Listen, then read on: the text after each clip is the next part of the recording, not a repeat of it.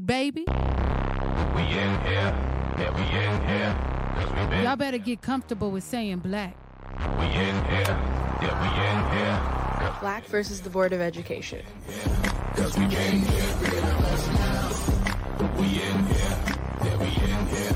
Cause we came here, and you know, yeah, we in here. Cause we been here. That's why we are indeed a whole mood. That's it. Where are my air? Thank you. Tevin is tripping. I mean, I need you to be on it. Like that, that was supposed to come right on in, and I was supposed to be excited. Happy, happy Monday, everybody. It is Black versus the Board of Education. My name is Miss Laureen, and we welcome you into this space as usual because we are indeed a whole mood, and it's our job to show you exactly why. Uh, but before Whole mood, baby. Come on, Tevin. Come on, come on, come on. but before we jump into the conversation today and uh, introduce our guests, our topic today is we're talking about changing the education game one school at a time. And so, with that, Jalen, I'm gonna start with you because you're right here. Wait a minute. Who are you? Well, uh, Who I are thank you? I thank you for asking. Um, uh, my name is Jalen. I am a college student, and uh, the person I'm gonna pass it to, it was uh, her birthday, so I mean, I mean, can you Oh, stop? Can you can you stop taking my my job? fault. I mean, I had a I had it all worked out how I was gonna do it, but we're gonna pass it to Miss Keela. Go ahead and introduce yourself, little book. Hey, it's your girl Keela, college student, you know what I'm saying? And it was my birthday on Saturday. So Now, now I heard it was your Jordan year. It's your Two, Jordan three. year. Yep. Oh Lord, we got a Jordan in the building. Okay, okay. Make sure you keep that microphone right by your mouth because we want it to go over when we have to replay it. Uh, Miss Jada, hey, hey, hey. Hey y'all, um, my name is Jada. I am a homeschool senior in the Elk Grove area, and it's so good to be back. I'm excited to talk about today because You always excited. I mean, yeah, I mean, but does it take much? specifically today because Okay. I get to learn about a new Black woman's success. Come I on, love girl. it. Come on, whole mood. You know what? Now we got Black the girl magic. We magic. got the- Black girl magic. okay, that? sounds. okay. Uh, go ahead and pull up uh Samuel. Where's Samuel? Go ahead and introduce yourself, Sam. Hello. My name is Samuel. I'm in sixth grade. I'm 12. That's it. Welcome to the party, Sam. Welcome to the party. Come on, Melissa. Go ahead and round us out. Hi everyone, my name is Melissa. I am 16 years old in the 11th grade, a junior, and I am in located in Southern California. Look at my crew. My crew is all here. Hey, hey, hey. Uh, so not only did Keela celebrate a birthday, we also have a birthday coming up this week. Uh, Tevin is hitting finally. Tevin is hitting 21 and he cannot contain himself. That don't mean him he's grown though, and uh, we're gonna show him just about that. Uh, this weekend we had a chance to check out Kima in her performance at Sac State. She uh, performed with the University Dance Company with their fall production. Now, what y'all think about that? Because I was over there confused a little bit. I Um, liked Kima's. I can okay. support Kima. The ones that Kima was in, I loved wholeheartedly, and she did amazing, by the way. Yeah, She looked real good. She did look she looked good. great. Hair but, done, but I was confused a little bit. I'm not gonna lie to y'all. Um, I, boy, if The sound. I told him to be on the sound, but I didn't tell him to give me Jeopardy. Anyway, Uh-uh. anyway, um, not only that, so we actually had some folks who visited the show who actually got into office. So y'all know what that means. it's time to hold some folks accountable. That Oh, means uh, we going with uh, some bill ideas to the state capitol. Hello. Because uh, okay, so Oh, 'cause I, don't, I uh, don't know. so at the state capitol, we have uh Roger Niello, you know, Mr. Niello came through. We're gonna have to send him a, a congratulations card and get in his office. Mhm. Uh Miss Ashby got in there. She was sworn in earlier today. Come on, Miss Ashby. And then at the city council uh, level, both Caity Maple and Karina Talamantes got in. So you know, Yes, we're gonna have to get them back on the show. Yes, talk we about what we need to do. Give 'em so Yes, sir. shout out to them uh, for winning and they're getting sworn in. If they haven't already Purr. been sworn in today, they are getting sworn in this week and or next week. Um, and I actually had a chance to meet with um, one of the newest trustees from Elk Grove Unified this morning. Um, I look forward to working with Mr. Vargas because uh, apparently he's seen us at the school board meetings um, every time we've come. And he understands the frustration, and he uh, has told me he's not afraid to shake ch- shake the trees, uh, and we not either. So we're gonna make sure we uh, get in there and uh, make ourselves available and willing to do exactly what we said they did they we would do if they got in right all right so we're gonna transition we have a very very special guest with us today uh miss tiffany ford is joining us look at come on sprinkle her, sprinkle Magic come on sprinkle sprinkle. Hi guys. Hello. Hello, Hello. hello.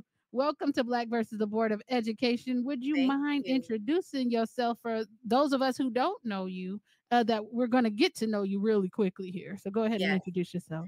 Absolutely. My name is Tiffany Ford, and I am a native Philadelphian, born, raised, all of that good stuff in Southwest Philadelphia. Um, recently, I've been working, or I'm not going to say recently because I guess I've been doing this for a while now. I've been Mhm. working um, in the childcare industry.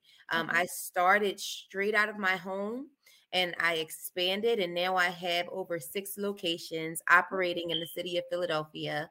And I focus um, not only on, you know, creating a safe space and a safe environment for children to grow and learn, but I have also emphasized how the arts um, and involvement in the world around them are, can help mold and shape a child from as early as preschool age. And that is dope because I love everything about that. The arts are super important, and I'm not quite sure why they took it out of the schools in the first place because our babies need something to do and some way to express themselves creatively. But I just got to tell you, I know I told you off camera, but there's this picture. This is like what? Like, come on now. You got all you got all the makeup done and you got your clothes on. I just have to tell you, I'm digging that. Uh, Thank you. I appreciate dope. that. Thank you. So when you said that you have six locations and Yes. you started out of your home, talk about talk to us about building your business. How how Oh, did that wow. happen? So um, honestly, it's so funny because I actually went to college for education. So I already had the intention of becoming a teacher. But when I graduated from college, um, I don't know if you guys are aware, but there's a, a spring graduation and a winter graduation. Yeah. So I graduated in the winter. So it was kind of hard to find a teaching job right away.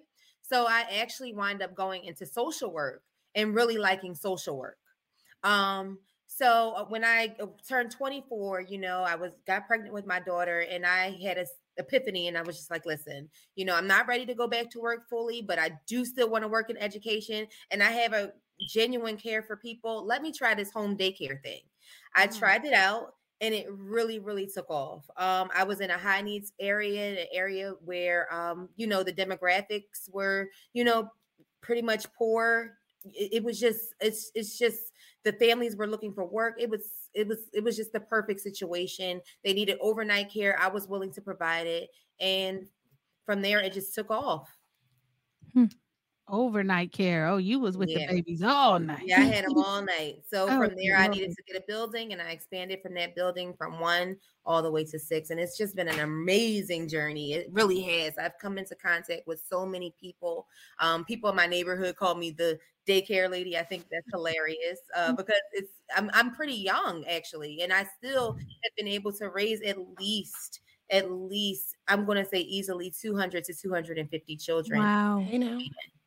That is amazing. And uh, we have Melissa on the call. Melissa is thinking about going into teaching. And when you said that, I'm I'm always gonna look at her face. Yes. Um, because I'm like, anytime we can put her into contact with folks who have the same passions that she has, that's that's a really uh dope thing. Melissa, do you have a question for Miss Tiffany? Yeah, I do have a question. So, um, what inspired you to go into education and childcare? Uh, was it the birth of your daughter? What was it? Because I know for me, it's um, the the great teachers that I had, and also the lack of great teachers that I had that have inspired me to want to go into the education field. So, what was it for you that made you make that choice? Well, that's a great question. Honestly, I was raised in a household with an educator. My mother was a school teacher. Um, I watched her work her way up to the administrative level. When when she retired, she was a principal. So watching the it watching the growth of her journey was definitely a big motivation for me and watching the lives that she touched and in, in ways that I wasn't even aware was like crazy for me. So I always knew I wanted to go into education just by following in my mom's footsteps, honestly. Samuel. So my question was, what was what were the difficulties when you first entered the education field Mm. with dealing with children? That's a really good question, Sam. Um, I would say one of the hardest things to do with children is to create boundaries with them. You fall in love with all of the children. You do. You fall in love with all of them. But then you also have to remember these are not your children. These are still you have to handle them in a professional manner you know what i mean you have to work with ethics and you have to lead with um, guidance you you have to make reasonable and rash decisions um, even though you want to sometimes decide otherwise personally so i would think that's the biggest challenge with working with children that's a really good question sam nobody's ever asked me that one Uh oh. Uh oh. Yeah, Come on, that's a good Sam. one. Come on, Sam. Popping Mhm. off. Um, when you say creating boundaries, right? yes Um, a lot of times when we come into contact with educators or edu- the education system, um, it appears that they assume that kids are going to respond in a specific way like adults would. Absolutely. So when you're talking about creating boundaries, can you give us an an idea or an example of a healthy boundary that you were able to create so that we can educate some folks who may be out here in Facebook or YouTube land? Absolutely. I would say that the first boundary that you create is always with the family.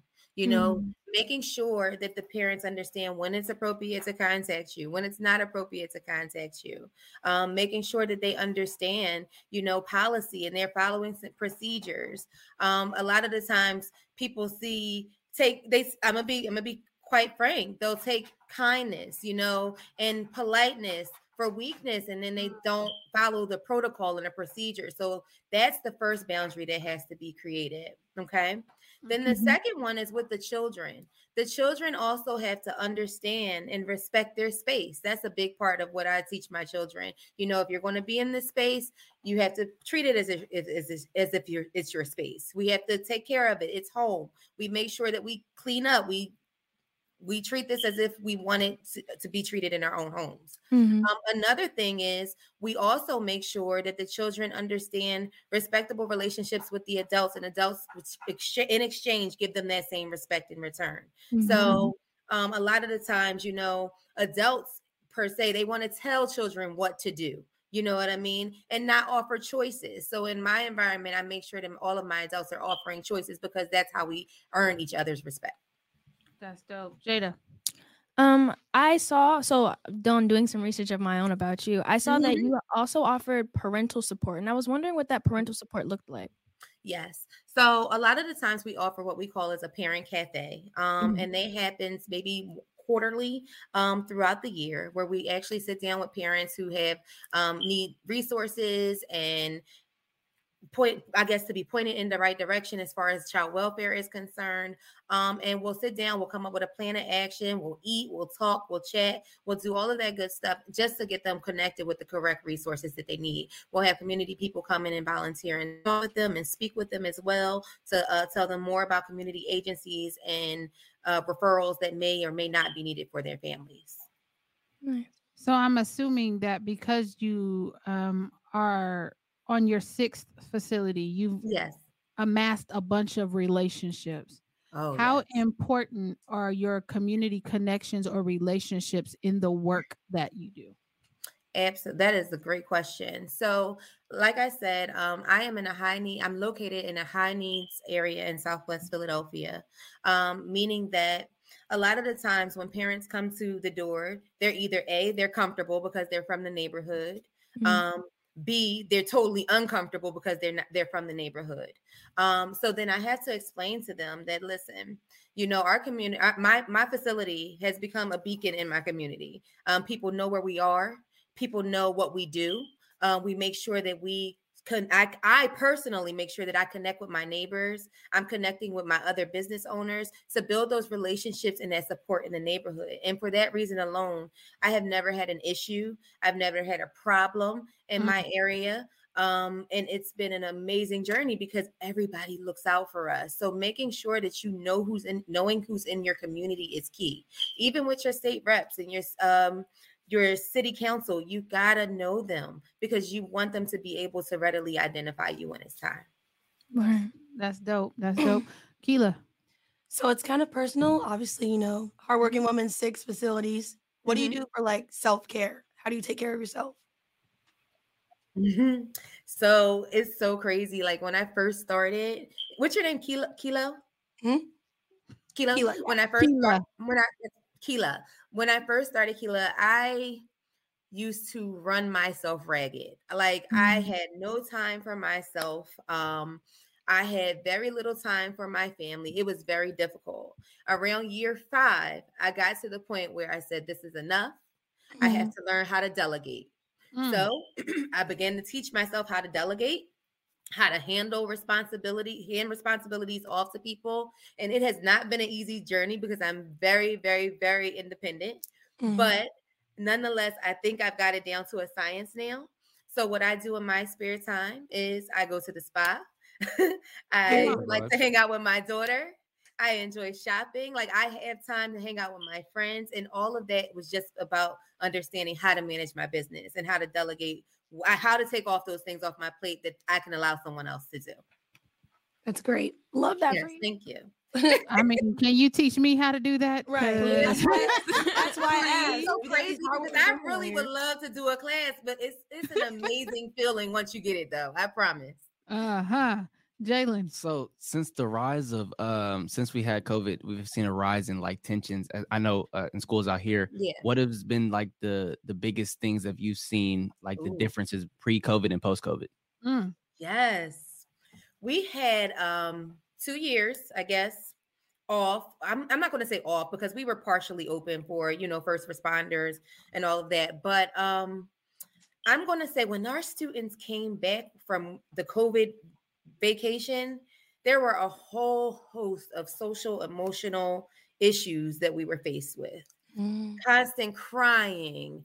Uh, you could tell it was there was some separation anxiety, blatantly not being able to follow direction and get back into the routine. It was a it was a it was a very difficult transition for us. I want to say it took us about a year to get everybody back in the flow and we're just we're just getting there. So the biggest part was that routine was lost. You know, children need need routine to be consistent and to learn. Um, it's really important. And I'm not going to say that parents weren't doing that at home because they probably were.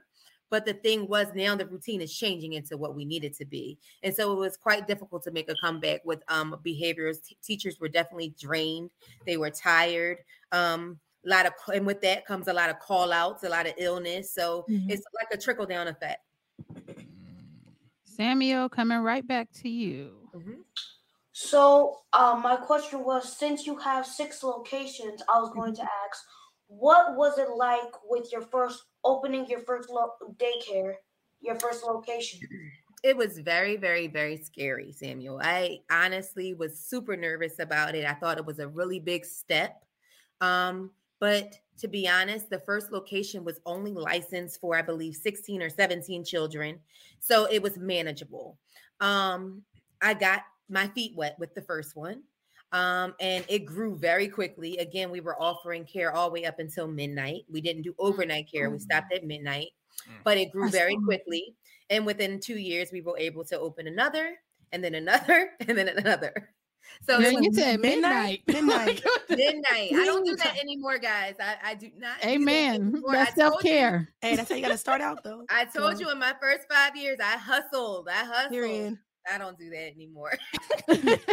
so was it because it became unmanageable to do that, or is No. it finding consistency with staff? Like what? What it was, was actually the consistency part. It wasn't necessarily the staff, it was the parents. Um, Okay. but what happened is, is that sometimes when parents work at night, they're always looking to get that better shift. You know what I mean? So the kids' schedules were fluctuating. It wasn't always consistent. And I just said it's not worth it. So yeah, I don't do that anymore. Melissa? Um, so you talked about COVID and how there was definitely a switch and a change with the children. And so on this podcast, we see that a lot with the children and then how teachers and educators are handling these children. And sometimes it's not always, it doesn't always turn out the best. So what do you think needs to be changed in the education system overall? What's your number one thing, your top thing? I think that teachers need more courses in child development. I know that mm-hmm. all of Mm-hmm. us have taken taken them as prerequisites and things of that sort, but I think there needs to be more application in the education programs about how to apply um, what we learned in child development into behavior modification. Mm, Mm. that's dope. So, I mean, it's deep, you know, to even hear you say that there needs to be more courses in child development Yeah. because I, I, what I'm seeing is that things are changing, but the curriculum is not really following uh the change. So right. you have you have folks kind of relying on the same old tactics to deal with new problems or new Mm-hmm. Right, issues and- that our children are facing. And that's why I think that yes, we should still focus on what the courses are saying and what the books are telling us, but there has to be some type of real life application that has to happen in order to understand how to apply that stuff to today. And it's it's it's just I don't know, it's it's a huge disconnect. It's a Absolutely. huge it's a huge disconnect, and I I just think real life application is really the way, real way to to go. You know, people don't understand how to work with African American children. Come on, People- talk on. Wait, wait, now, now, don't skip Mm. over that because Oh. that's important. Yeah, Because you also said that you got to know the people in your community, and Absolutely. therefore, basically, they've kind of insulated you to Mhm. where you haven't had any problems. What we're seeing is people are not trying to um, get to know their communities. They're not. They're not.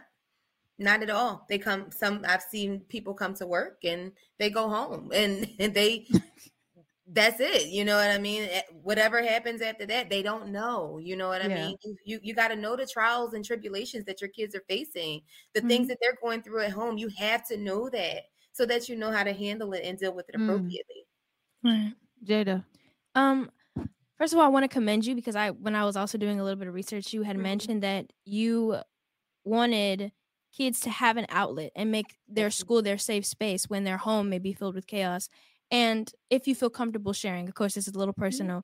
Do you Mhm. think that some of that, how you want your schools to be a safe space for kids and escape the chaos from home, do you think some of that is because of the past trauma that you may have experienced? Because I know that you had mentioned gun violence in your neighborhood and Mhm. domestic and drug abuse in your home. So do you think that may be one of the reasons? That's a really good question. Um, I don't necessarily think that that is one of the reasons per se. Mm. I think that it truly, genuinely just comes from talking to children. I talk to children a lot.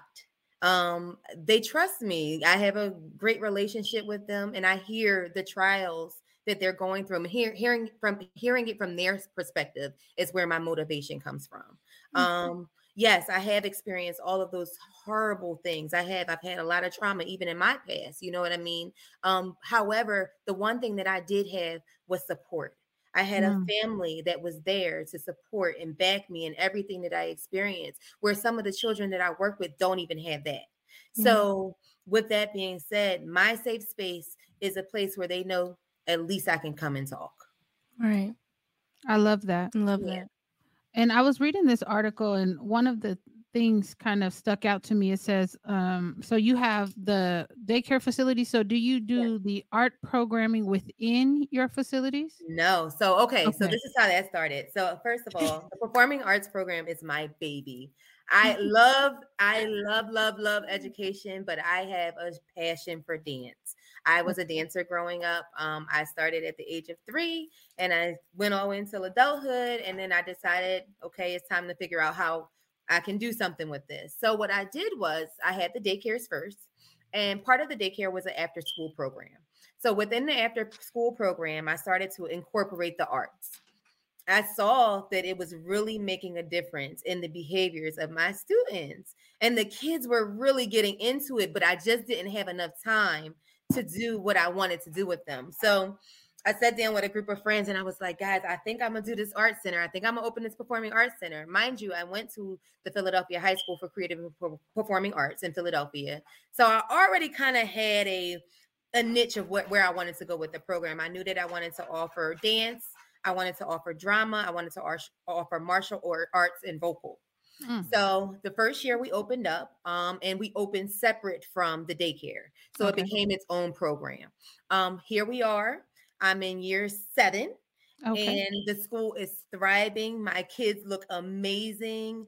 um, we put our all into everything that we do. They do annual production, so they're learning classical theater, they're learning learning vocal, and they're learning acting. We no longer have martial arts, but um, Mm. we've done productions we've done annie cinderella lion king all of it and it's just amazing and oh those are my babies they they just they're so committed they're so dedicated they are just a wonderful group of kids to work with Now with your next one, let us know because we like to travel. absolutely i, would. I would absolutely love to come see the babies. I would love for you to come. We actually have a show coming up in February. February, the weekend Don't play. I'll be in and 4th. Philly. Don't play I with want to me. send you guys some information. I'm I too. am. I would love for you guys to come see them. They're awesome. okay. All right. I to Go back ahead, up Jada. your question, Yeah. I Mhm. I was a little sad when you heard that you took out martial arts, but it seemed not a little weird, but it was just kind of like out of the blue. So you have a lot of these like performance arts kind of things like vocals, the Mhm. dancing and acting. Where did martial arts come from? Like Ooh, that's a good stemmed from that? question. That's a great question. So my husband Mm-hmm. is a martial artist. He's a martial Ah. artist. You gotta keep him busy. Yes, ma'am. Okay. Yep. And he wanted to teach martial arts, so we were like, let's go for it. Uh huh. And did he get a um? Did he was his class? Were his classes full? His classes were successful. Um, we did end it just because of time and where we wanted to go with the arts program. And we just decided that okay, it's time to give that a rest and let's focus on this. Okay. And so also in in this article it talked about um that the families really love the arts program but sometimes they can't afford Yes. uh what you have to offer and so you do some fundraising and things Yeah. like that. So Yes. can you give us an idea of what or how you fundraise to make sure those things are covered for the babies? Yes. So the way, yeah, the way our program is broken down is we have what we call a foundations program. We have a training institute and then we have a competition team. Okay. Oh. So the foundations program is pretty moderately priced. So most of the families can afford a, the training institute program. Mhm. However, as the child starts to grow within the program, the fees go up. And it Mm. becomes quite difficult for the child to grow and for us to continue to provide the instruction or the level of stru- instruction that they need. So we'll do things like uh, we have what we do a pledge-a-thon every year, where we Mhm. have people pledge to these children that if they stay in for the year, they'll donate, donate this amount of money. So that Mhm. money will go onto their individual accounts. Um, we've done candy sales, we've done concessions, we've done um popcorn sales. We've done it all just trying to get money for people to be able to keep their kids coming to this program. Um, unfortunately the arts is definitely you know one of the things that cultivate children but it does Mhm. cost you know. Teachers still want to be paid bills the lights still have to come on so Right. it does cost and it's it's unfortunate sometimes because some of the things that we would love to do with our students as far as you know allowing them to participate in other things even as far as competition is concerned we have to cut back and scale back often because of money Mm. Okay. Samuel. So my question was, what is the standard or expectation for your employees to treat the children in your daycares? Hmm. I mentioned it a little bit, Samuel, and my expectation. Samuel, how old are you? You are just amazing. I'm sorry. Huh? 12. 12 awesome wow Whew, jeez he's amazing um so the standard for employees in the daycare is again to treat, treat the children with respect um, you respect them they'll respect you uh, we give them choices we make sure that we discipline them in a manner that is ethically co- correct or age appropriately correct um, and we make sure that we are i guess just making just making sure that we are in, t- in tune with all of their needs I love that. And you know, Sam kind of changed it back to the daycares, but I wanted to ask a question Mhm. regarding the arts. Mhm. Have you seen a drastic change in the students' um, behavior when they have an outlet or creative outlet? Mm. Mm, absolutely. I've seen a change when they have it, and then I have seen a change when they've had it and don't have it anymore. So, um, absolutely, I've had students come in with parents, the parents telling me, warning me, you know, they they a little busy. They they they've been a problem in school. Their teacher is complaining about them. Just let me know if you have a problem, and then they'll come to us and they'll they're like, Nope. no issues at all. And the issue, the the half of the battle is making sure that they're interested in what they're doing. If the kids aren't interested in what they're doing, you're going to have behavior problems. So we make it a point to make sure that the child is interested. And every child that does come through our doors is not interested. But we Mhm. also have an honest conversation with the parent and let them know, listen, you know, I don't think that they're really interested in this. In because we want to eliminate those behaviors as well. Right. Right. I have a question. Yes, Mhm. ma'am. Okay, so um what is like your purpose? Like what's your long-term goals, short-term goals? Have you achieved it already? Like Yes. So it's so crazy. Um, my long-term goal is actually happening right now. Um, and I wanted to eventually find one building where I can flourish everything under one space and collectively bring the preschool and the performing arts center together. And I have found that building and it's actually being renovated right now. So I am Hey. Love that. slowly getting there. Um, I hope to be launching that space sometime in June or July. So yeah, Oh, Congratulations. thank you. We love it. Yeah, yeah.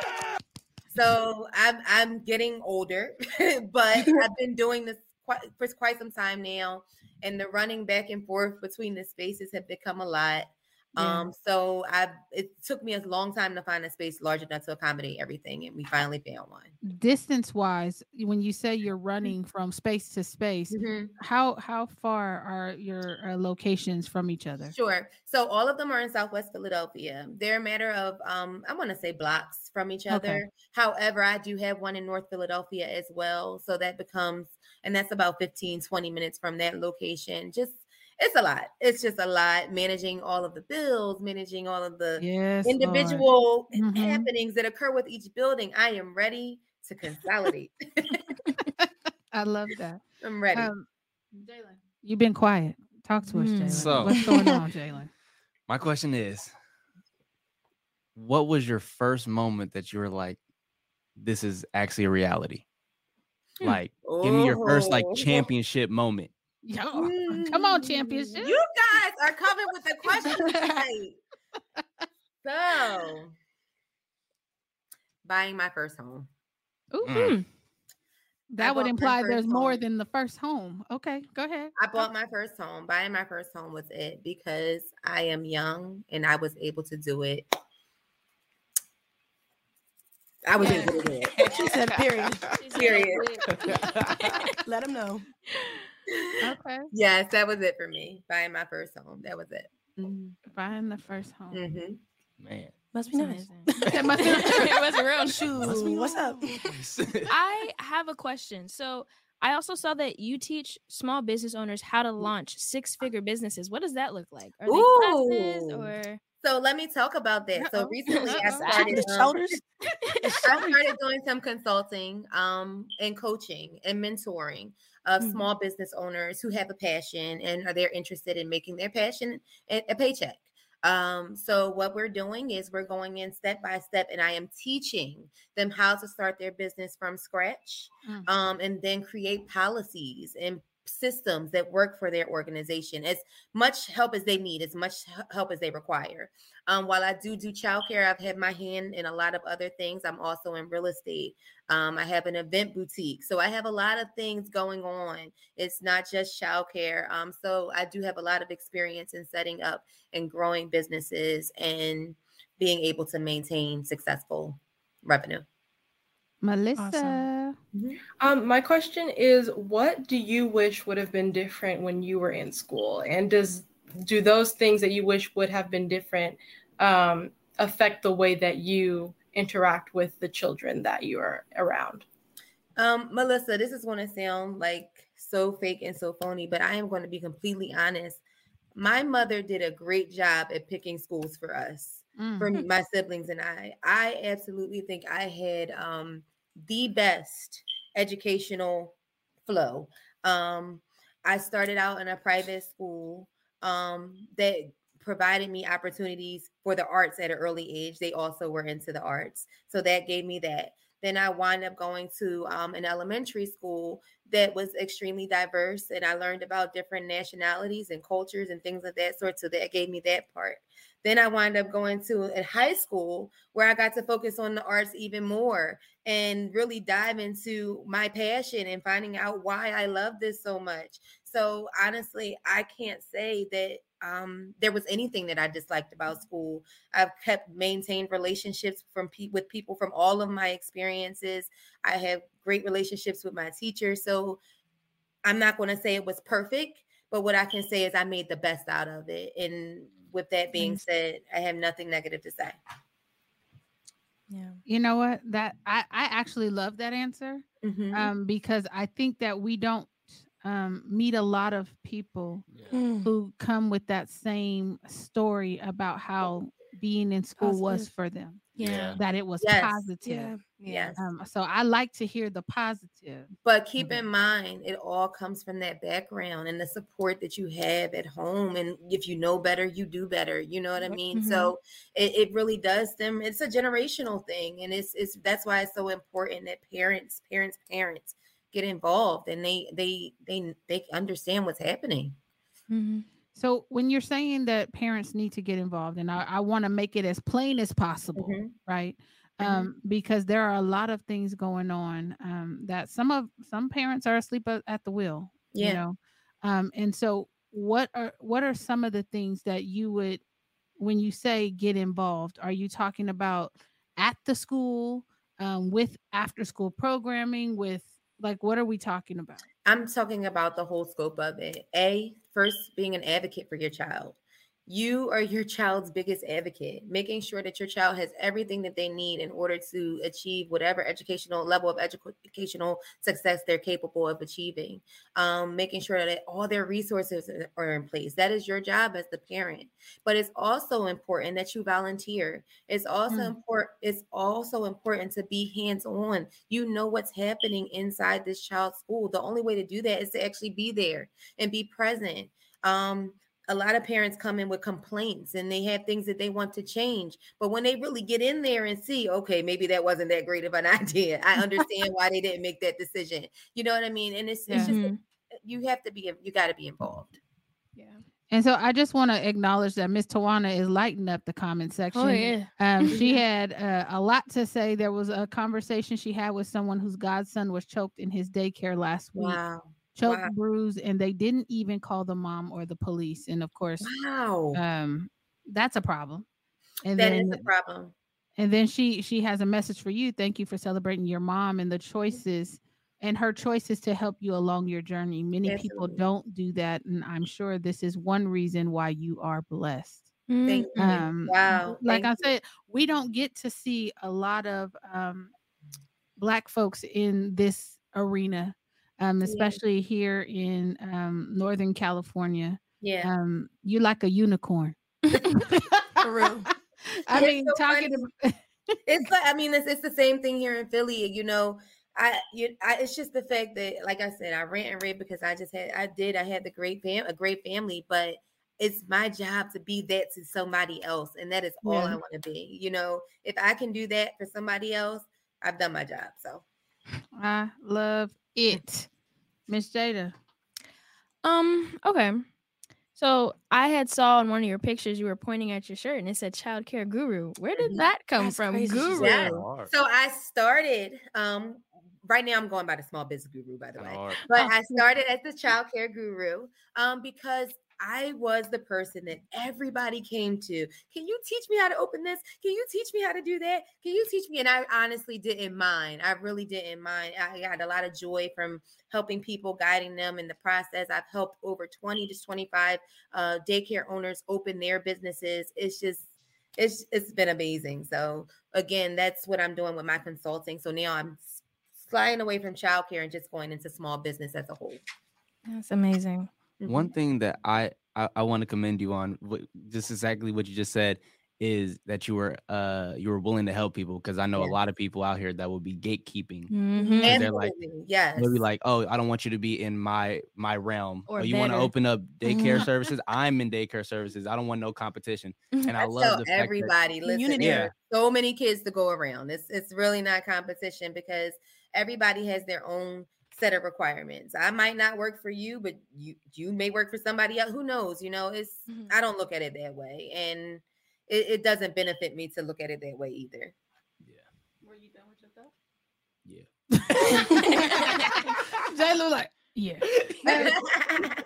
And I think, you know, there are a lot of kids to go around. yeah, Um, and I th- I think where where Jalen was going with this is that we don't see a whole lot of um, synergy when it comes to um, folks supporting one another in Yeah. this area. We see the the desire for competition yeah, or um, the desire to kind of um, downplay what somebody else offers or brings to the table.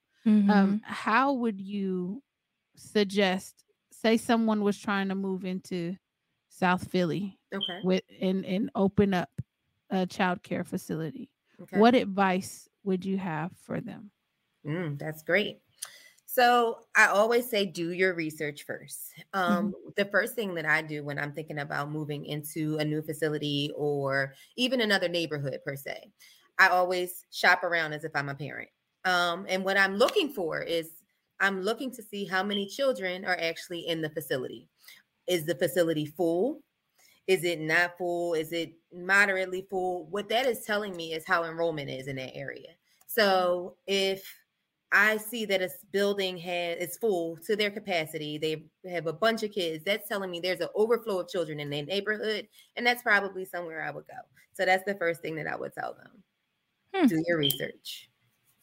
see that's very basic right Very i mean no no and i'm saying like that's a lot of times people want to jump into an arena that they see is already there's someone successful at it Yeah. and they don't do the market research. They Right. don't ask the questions. They don't get to know the people in that neighborhood. Right. They just want to open something up because somebody else is doing it. Exactly. But to basically to have someone who's who's successful at it stop and tell you the first thing you need to do is do research. I mean, duh. Period. Yeah. Like that's what I mean. And and then some people would be like, oh well, she didn't help me. No, no, she helped you a lot right, right. because you have to do the groundwork. You can't come in and kind of piggyback off what somebody else has laid uh, laid down. Mhm. You have to do your due diligence because what I wanted to bring up is, you know, people see these beautiful pictures of you in the white, right? yes. And they think that this was like an overnight success. No, not at and all. people don't see the struggle. They see what what has transpired or what has come to fruition, but they don't t- they don't really see the struggle of a thing. It's so been it's Talk been, talk to us about some of those struggles because Mm, um, wow. you know, I, I would mean, say that the yeah. biggest struggle in business for me has been understanding who is for you and who is not for you. Mm. Um, when I first went into this, I didn't know, you know, that people could be right there in your corner and be right there in that space with you, but not really want the best for you. That was not Come a reality. on. Uh-huh. That really wasn't like a reality for me. I had to learn that through trial and error. You know what I mean? I'm able to weed it out now because I've been mm-hmm. doing this for a while. But when I first started that, that was a really, really big shocker to me. I didn't know that those type of people were even existent, to be mm. honest. So Is that because you're not one of those type of people? that's probably because I'm not one of those type of people.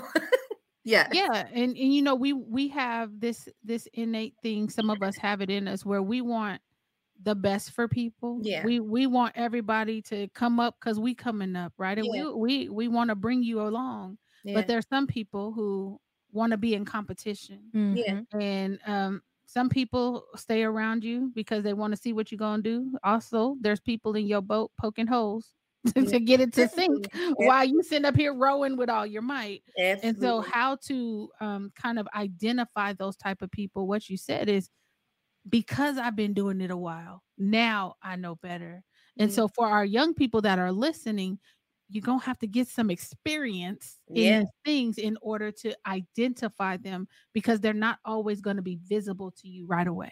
Absolutely. Right? And Samuel, you have another question? Is that what it says? Yes, I wanted to say.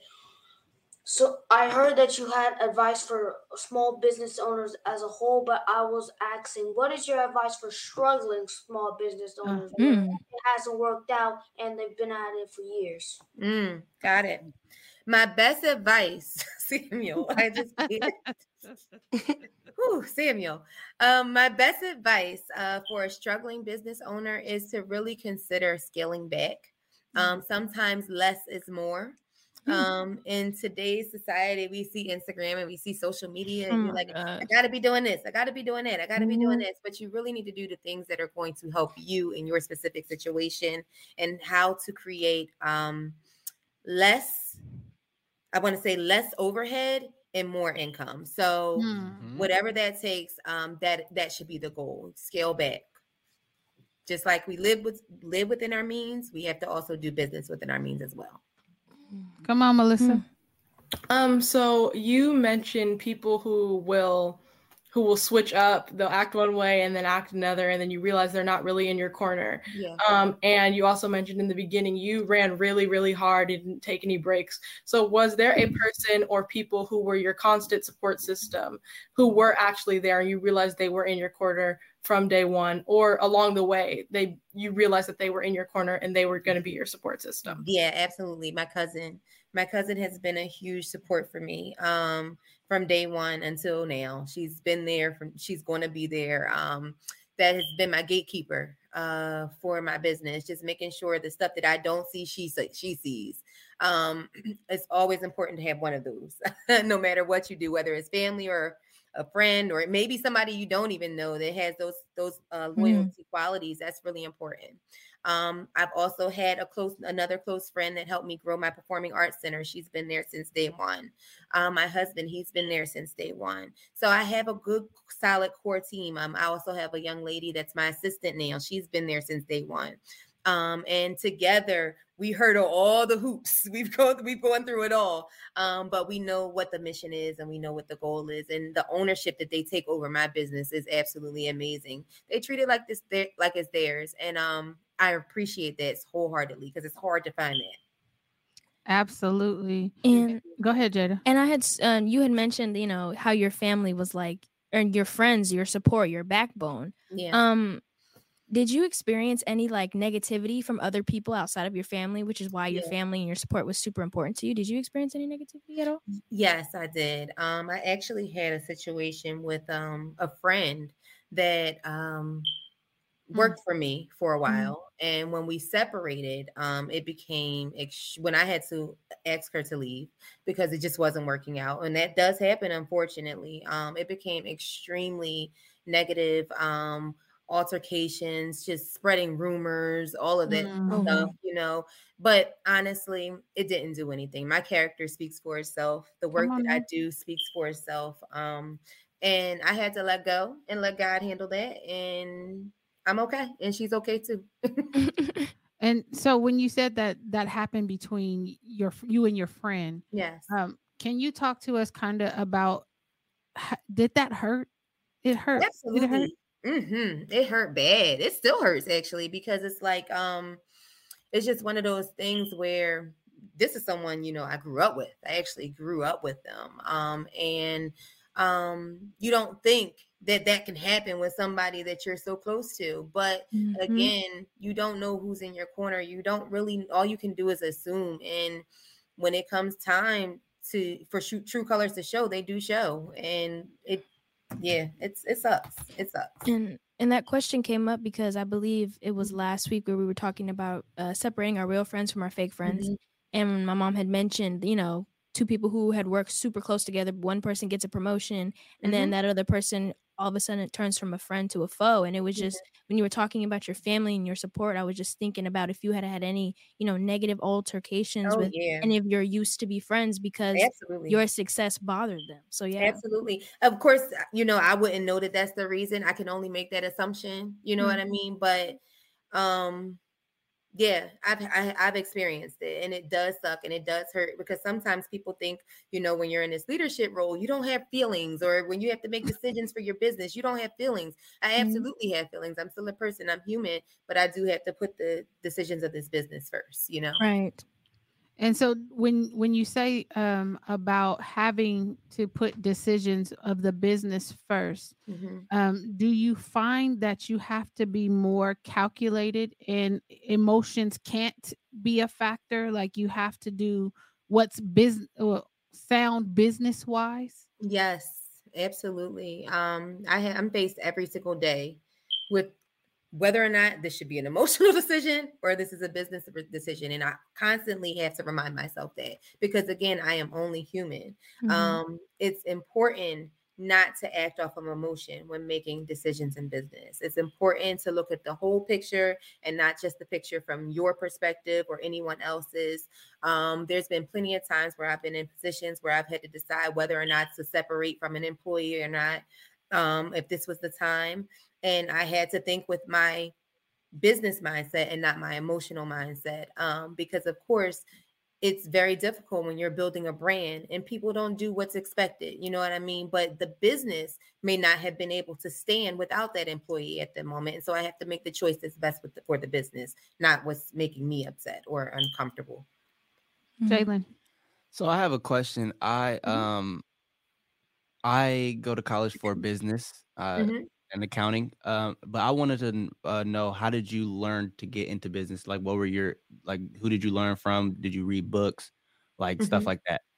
So um shortly there was a short little span um where I got the opportunity to work when I decided that I wanted to um open my own center. I got the opportunity to sh- work for a short span as a director at another center.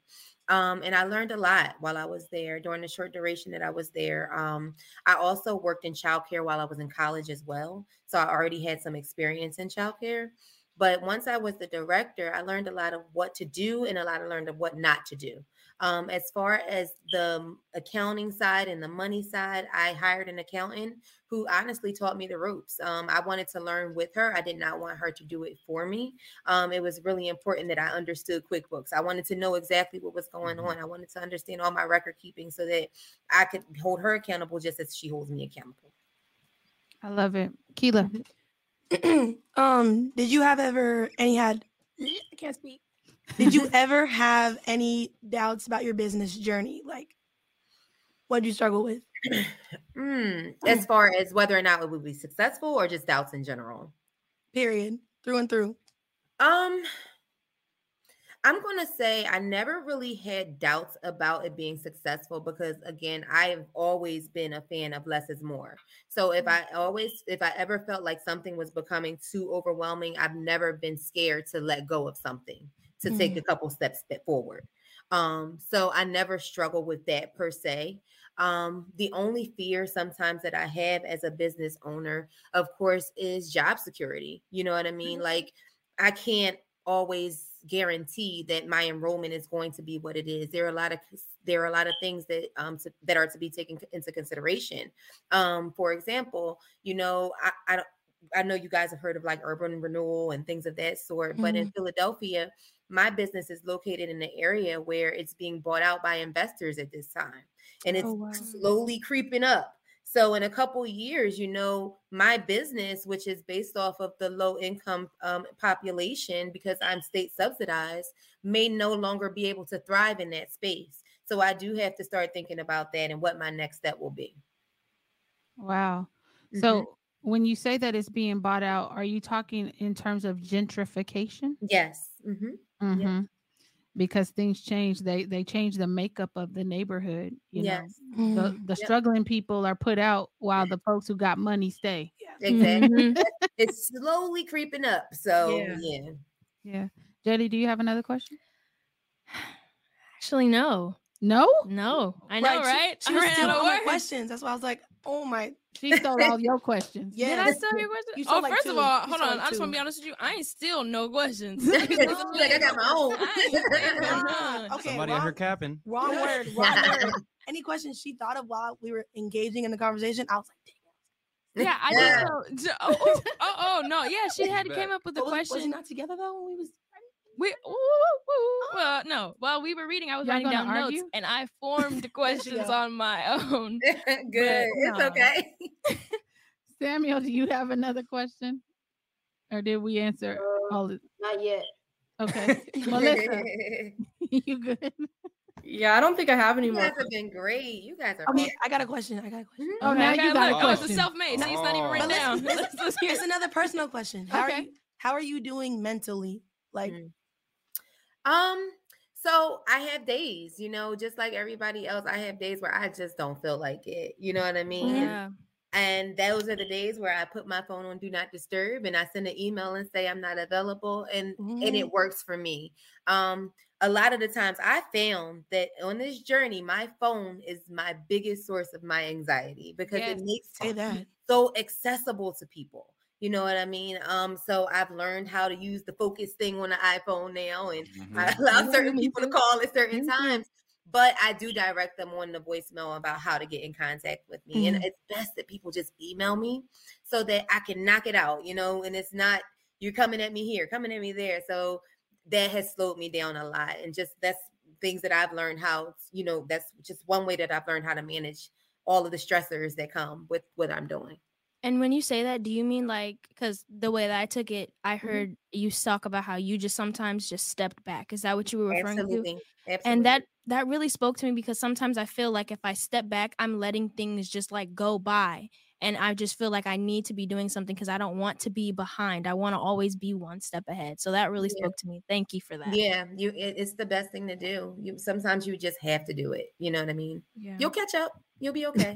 I'll be okay. be okay. I think I think she's her mother's child because I totally have a problem stepping away as well. yeah. Um, because I don't know, like if I step away, is there going to be somebody there to pick up the slack? Right. Um, i- Is somebody? Is there going to be a, a crisis that nobody knows how to mitigate but me? Like those type of things, and so Mhm. they constantly keep you um going and spinning in circles. But at the you don't want to hit a wall. Yeah. right. Um, and I think that I'm almost to that wall, so I'm gonna need to step away yeah. in order, you know, to keep it moving. And I cannot wait for the holidays. I know I was Yeah. supposed to take off two weeks. Y'all did. No, yeah. we I've been here yeah. every day. She I'm did knowing. not. I've been here every single day. Um, and so, what I wanted to ask you, uh, Miss Tiffany, um, you talked about having to kind of juggle um, home life um, at first, and in you know your business, and then you know what you were trying to accomplish. Did you ever like? Can you talk to us about home? How Mhm. how did that suffer, and how were you able to kind of get Yeah. that back on track? Yeah, I feel like um so I think the biggest impact that this home and the childcare had is really on the relationship with me and my daughter. First of all, we have a great relationship right now. She's 14. But um when she was younger, you know, and I look back, a lot of her moments were filled with other children. You know what I mean? Um, Mm. there were always other children around. There really weren't as many moments with her and I. I thank God I'm able to get those moments now because I made it a pact to myself that I'm not going to miss any more of those. But a lot of the time, there were always other children around, so she really didn't always just have mommy. You know what I mean? Um, and she she even expressed that to me before, and from that, I was like, okay, yeah, we got to fix this. So, and I did, and it's it's been wonderful since. I love it. Mm-hmm. I love it. I love it. So um we are uh running out of time. We want to thank you Thank for you. coming through and Thank lacing us with some Thank ya. game. Thank you. You're welcome. You guys had great questions, questions that I have not answered before. So I'm very happy. They were We- good. we love it. We love it. And we invite you to come back anytime you want no to. problem. You could sit in as a, a another panelist as we go through some of these uh stories that Yes. we get. I I would would love love to. to hear your know. perspective as an educator, please, because these just be wilding. And it ain't Yeah, just I the love- teachers. I would love to. Let me know. Dude, Sam. crazy. Yeah. Absolutely. Right. So I will be in touch to let you know when we got some space for you to come on and kind of kick it with us. I'm not sure what Okay. Sam is doing right now, but you know, he I think he warming up for the wave or something. That's okay. Tia, get it, Uh, we invite you all to join us next week. We will be up, I think if I confirmed it correctly, we will be talking with um Mr. Deion Sanders. Boy, Sorry, I'm just asking. I'm just Uh-huh. asking. I'm just asking. See, That it's, too, timing, it's too soon. It's too soon, Jalen. There's a lot of people in their feelings about this Deion Sanders stuff. So that's too soon. We're not doing that. I was going to say Brandon Brown from Schoolyard Rap. They are coming to Sacramento uh, Nice. January 21st, 31st, January 31st. Um, and we are going to be partnering with them to make sure uh, students get to see this. And so we'll be talking to him about his journey about schoolyard rap, how it came to fruition, because he actually started as an educator right here in Sacramento uh, with the Twin Rivers Unified School District. So we will be talking to him uh, next week. Hopefully, he'll be in studio. If he's not in studio, he'll be on virtually, and we'll get to question him. Spit some bars for him. Okay. I was gonna say some other stuff, but I had to stop myself. I'm gonna spit some bars for him. You gonna spit some bars? Don't do that. I'm the real rapper though. You Tevin, get them you, sound effects You ready. got bars, Keela? Some slight, you know what I'm saying? Okay. All right. Well, we're gonna test y'all next week. So with that, we're gonna hit y'all with the wave. We'll see you next week, boy. Sam, right go here. ahead. Go ahead, Sam. Do it. Millie. Do it, Millie. Where you at? Miss Tiffany, you ready? Miss Tiffany, you gonna wave for us? I got you. Get, oh, hey! Hey, We'll see y'all next week. See you guys. Mood, baby.